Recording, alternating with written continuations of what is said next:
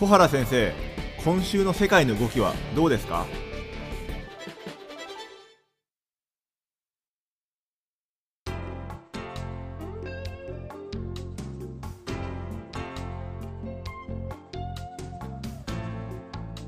皆さんこんにちは、オトバンクの上田です。皆さんこんにちは、東京大学の小原です。では毎度早速ですけども、先生、今日はどんなお題でしょうか？今日はですね、いわゆる日米の前のですね、2国間の貿易交渉、はい、安倍総理が国連のですね、毎年1年に1回この時期にあるんですが、総会があって、その出席のために、アメリカに行ってるわけですが、ニューヨークでトランプ大統領と首脳会談をしてですね、はい、そこでですね、基本的な合意ができたということで、日米貿易交渉、もっと詰めないといけないところは多々あるわけですけど、はい、とりあえず大筋でまとまったということで、その話を少しした上でですね、はい、ちょっと今、中東情勢が緊迫してますから、特にイランとのアメリカとの関係ですね、はい、この話ももちろん、安倍首相、トランプ大統領とやってますんで、はい、その話を少しやってですね、はい、今週の動きということにしたいなと思います。はい、わかりました。じゃあまずは日中貿易交渉からですかね。そうですね、はい。結構な摩擦をしてたイメージだったんですけども、それがまとまったんですか、無事に。はい、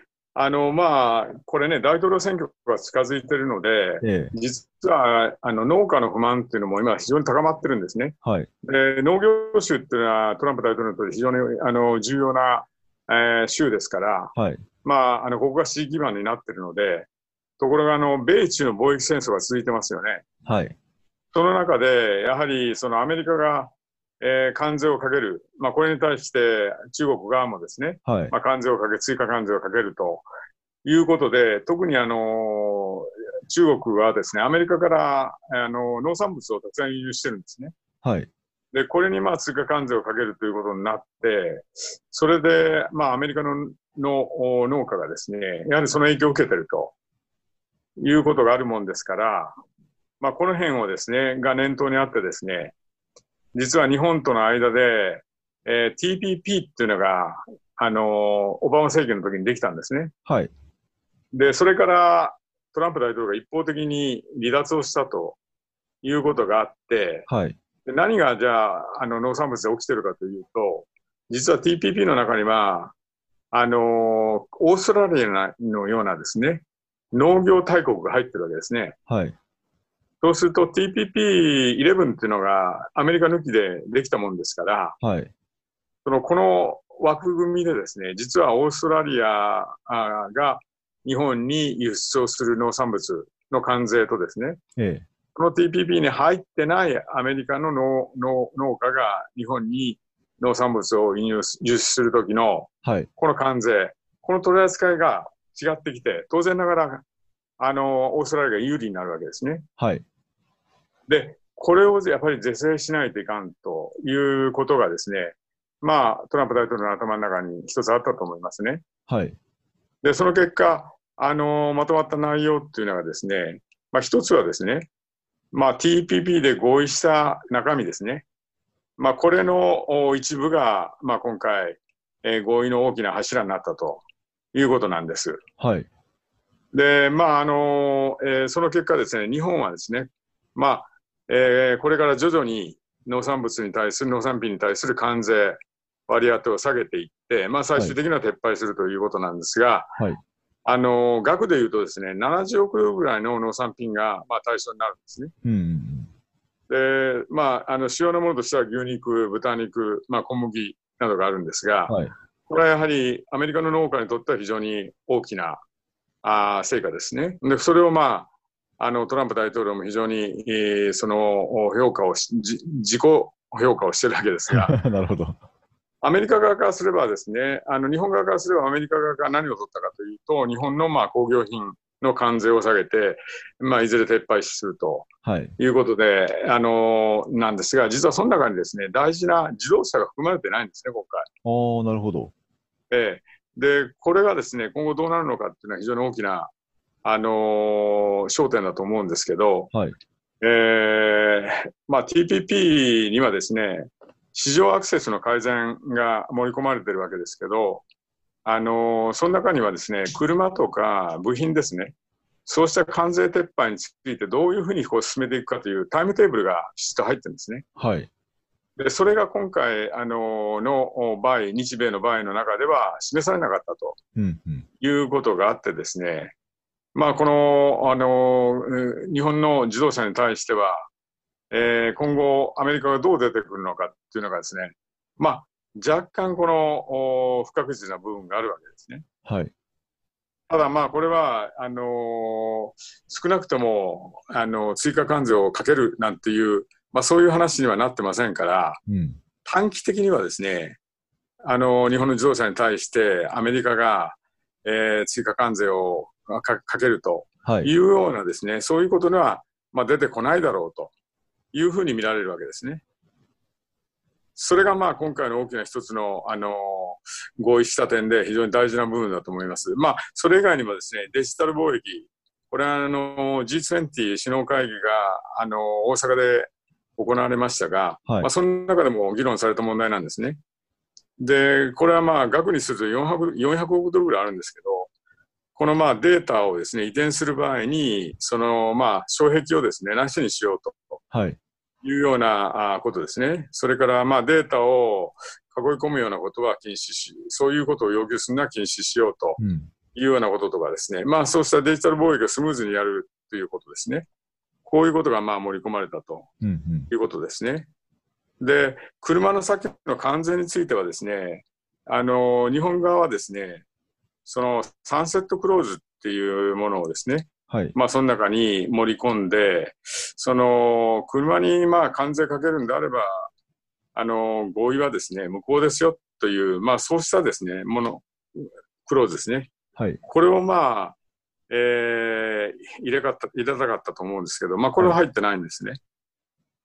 で、共同声明の中でですね、この合意の精神に反する措置を取ることを控えますと。いうようなことを発表しているので、そこから、最大限読み取ってですね、当面は車の追加関税はないだろうという、さっきのようなその結論になるわけですね。ということで、お互いにその成果ということで言えば、アメリカの農家からすれば TPP 水準ですね。これだから先ほどオーストラリアの話をしましたが、カナダもそうですし、ヨーロッパも入ってくるわけですけど、例えばヨーロッパとの間では日本はEPA というですね、日本 EU EPA、 これ経済連携協定というのを結びました。だからそういう中で認められているその条件ですね、これよりですね、不利にはならないというところにですね、今回持っていけたんじゃないかということで、そういう意味で言うと、アメリカの農家からすればですね、競争条件が、改善されたということで、トランプ大統領からすればですね、政治的な圧力っていうんですかね、そうした圧力が低下するという意味でですね、トランプ大統領にとってはやっぱり一つの成果だったということだと思うんですね。ただこれよく見ていくと、トランプ大統領が一方的に TPP から出ていって、それでまたこう日本とだけバイでやったということですから、そのある意味で、マッチポンプ的なわけですよね。なんかそんな感じしますよね。それで自分ではこれはもう大変大きな勝利だと。強力な自分がね、強力な貿易に対するこのアプローチが正しいということがね、これで証明されたんだなんてことを言ってるわけですけど、だけど実際は自分が TPP から、離脱してですね、それで、アメリカの農家が大変な、要するにその不満が溜まってる、そこに今度は自分が要するに TPP 水準のものを取ったということでね、要するには私が要するにそのですね、やったんだというね、まさに自分で問題を起こしておいて、その問題を自分が水かけて解決しましたよと。まあ、そういう状況ですよね、今のよく見ればね。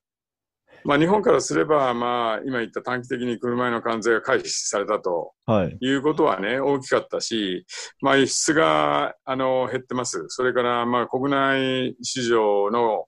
国内工場ですね。国内の日本の工場の稼働率も落ちてますし、世界的に貿易が、まあ、やはり緊張した状況にあるというようなことからすればですね、まあ、今回の、基本的な合意、非常に良かったと思うんですね、それは。はい。で、まあ、やはり同盟国ですから、アメリカとの間でこうした経済貿易問題をきちっと片付けることによってね、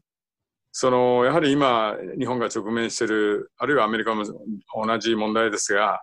中国の台頭っていう、こうした問題ですね。あるいは北朝鮮の核ミサイルの開発。まあ、こうした安全保障の、本来、取り組むべき安全保障の分野にですね、まあ、日米がしっかりと焦点を当てて取り組んでいけると。まあ、そういう状況を作り出していけるということでもね、はい、僕は非常に良かったんじゃないかなと思うんですね。で、特にイランとの問題ですね、これからちょっとお話したいのは、はい、これはまあ、今、アメリカとですね、イランの間、はい、それからそれに絡んでですね、ロシアだとかですね、サウジアラビアだとか、いろんな国が関係してきている、非常に難しい状況に陥ってるんですが、はい、まあ、そこでまあ日本が何ができるかということもあると思うんですね。はい、それでまあそういう中で、やはりこの貿易取り決めっていうのがですね、できて、まあ、日本では多分、これ特別国会で議論されて、来年1月1日から発効というような形になっていくと思うんですね。はい、で、アメリカはもう議会の承認がいりませんから、うん、まあ、これに対して野党からはね、多分チャレンジがあるとは思うんですけど、はい、まあ、早く行けばですね、年明けにも、まあ、発効していくということになればね、そういった日米が本来取り組むべき問題に取り組んでいけるということはあると思うんですね。うん、で、そういう意味でね、中東の問題っていうのを少しそこでちょっとお話をするとですね、イランの問題なんですけど、はい、これはサウジの遺伝が、攻撃されましたね。はい、それで、まあ、石油価格が上がるっていう、まあ、そういうことを狙ったんではないかということもあってですね。はい、まあ、これイランにとってはプラスなわけです。イランはまあ今制裁を受けてますから、はい、まあ、そういう意味で言うと、イランのまあ大戦略っていうんですかね。まあ、これはそもそも、スンニ派と、まあ、シーア派っていう2つの宗教の